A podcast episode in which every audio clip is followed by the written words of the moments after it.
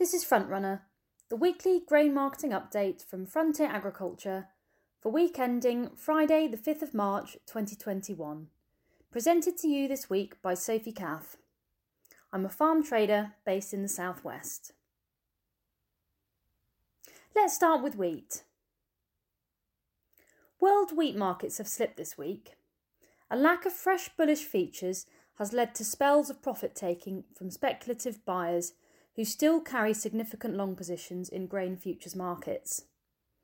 US weekly wheat export shipments and sales were particularly disappointing. However, the weekly export pace from the EU was far more encouraging. Wheat shipments from the last week were 1 million tonnes, taking the new total now shipped to over 17.5 million tonnes. Analysts estimate the EU, including the UK, will ship just over 26 million tonnes. This will leave end June stocks extremely tight at around 10 million tonnes. Last season, from the beginning of March to the end of June, the EU shipped over 13 million tonnes during a period where there were no Russian export taxes and therefore stronger competition. However, this week, the world's major importers, Egypt, Algeria, and Saudi Arabia, have again been absent from the market, leading to concerns for export demand for the remainder of the season and adding to market weakness. Remaining old crop supplies may be tight, but carry a 40 to $50 per tonne price premium to new crop. Perhaps importers will target cheaper new crop supplies if they have sufficient stocks to wait until they are available. Despite spells of extreme cold weather this winter, officials from both Russia and Ukraine have expressed confidence for 2021 wheat production prospects. According to the Hydrometeorological Research Centre of the Russian Federation, the Russian winter has been relatively mild, allowing winter drilled crop conditions to improve. In early December, dry soils left 22% of winter crops in a poor condition.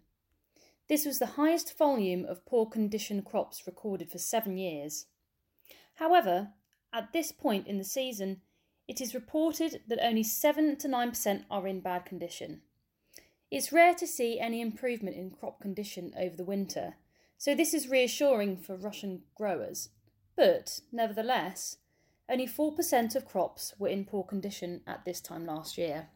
Meanwhile, a Ukrainian government official said favourable winter weather could present a record grain crop in 2021. Wheat production could rise to 30 million tonnes, which compares to only 25.5 million tonnes in the 2020 harvest.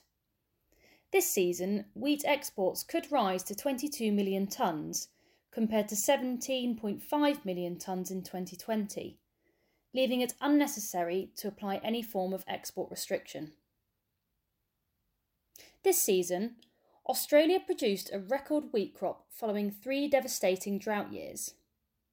The Australian Bureau of Agricultural and Resource Economics and Science puts the crop at 33.3 million tonnes, which will allow exports to jump from 9 million tonnes last season to 21 million tonnes this season. Coupled with world wheat prices at a seven year high, this provides a major boost for Australian farm incomes. However, the Australian Bureau of Agricultural and Resource Economics and Science is already signalling problems ahead for the 2021 to 2022 season. A return of dry weather will see a cut in the wheat area drilled and suffering yields, resulting in a crop of 25 million tonnes. Wheat available for export is predicted to fall to 16.5 million tonnes. Now, let's turn our attention to what's been happening with barley this week. The latest estimate from the Agricultural and Horticulture Development Board of overall UK feed barley usage sits at around 5.3 million tonnes, which will be close to a record in recent years, but still leaves the UK with an exportable surplus to clear. Figures released this week by the AHDB show barley usage by maltsters and distillers in the UK this season is down by 13% when compared to last year and 16% down overall in comparison to 11 months ago at the very start of lockdown.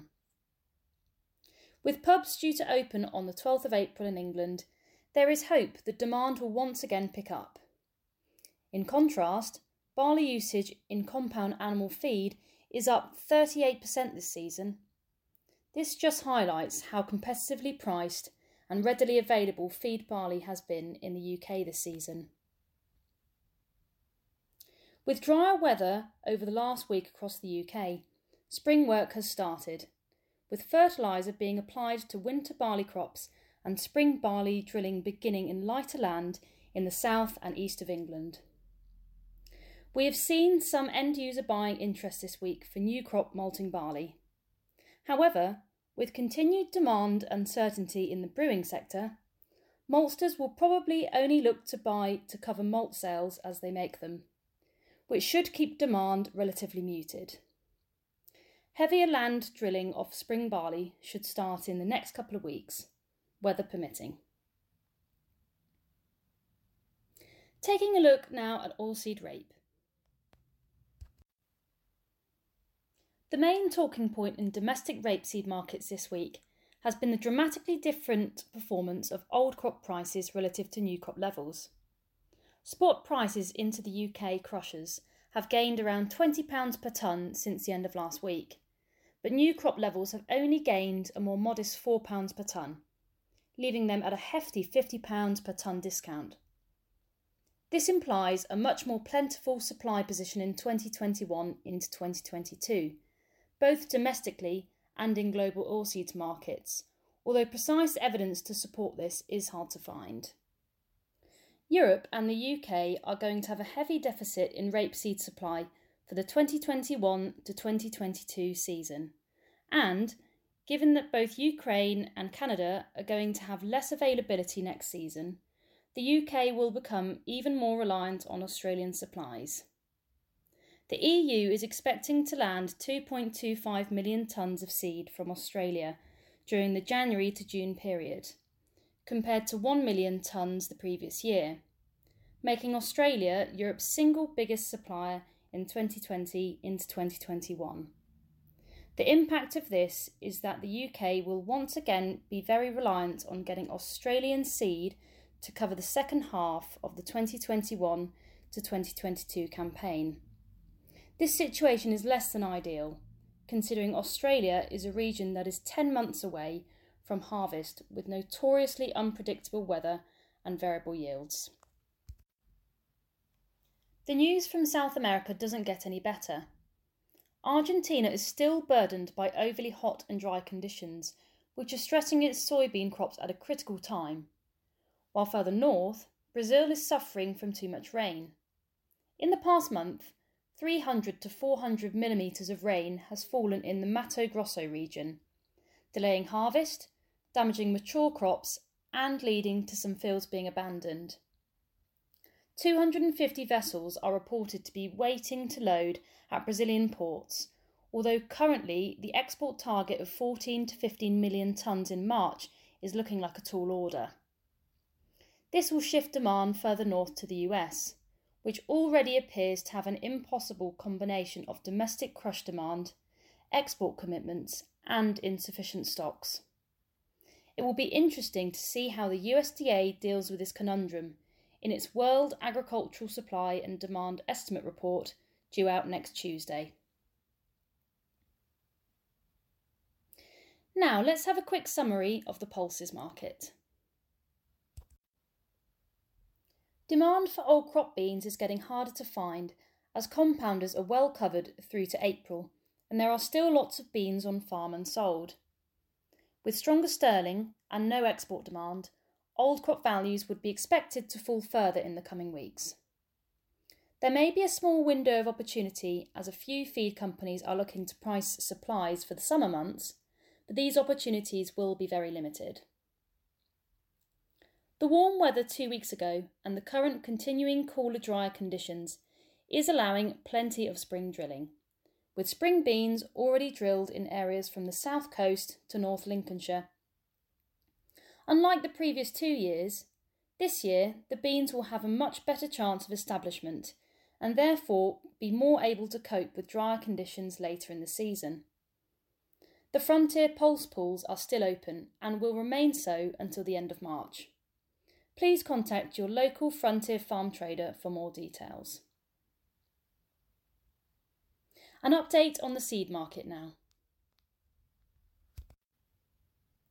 The ordering of spring cereal seeds has been brisk this week as more favourable conditions have allowed drilling to commence in many parts of the country.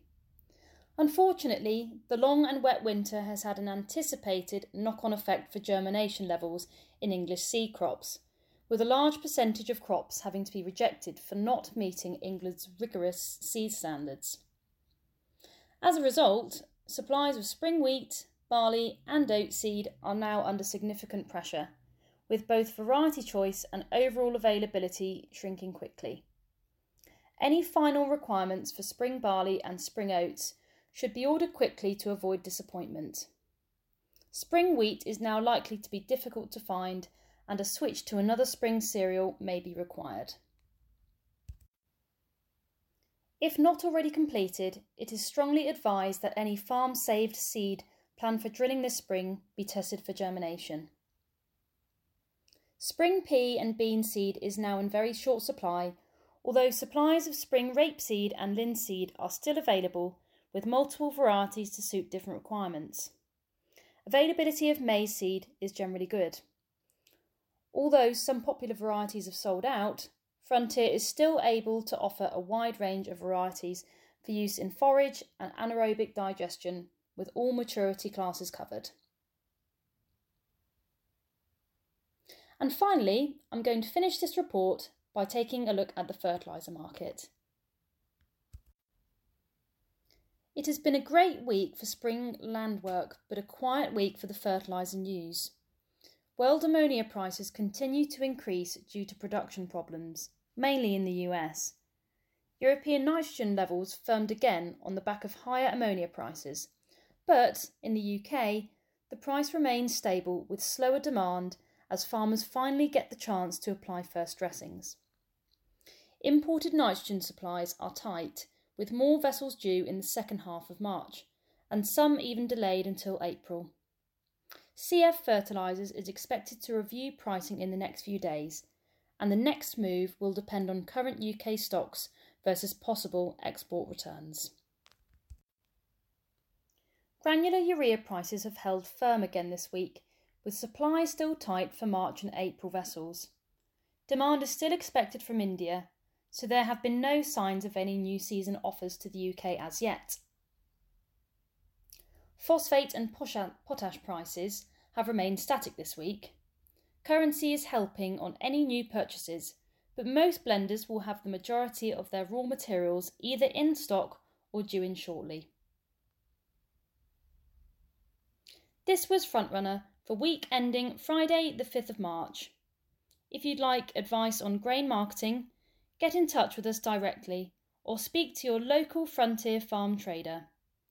All Frontier customers have access to live market pricing and online grain trading in the MyFarm farm management platform.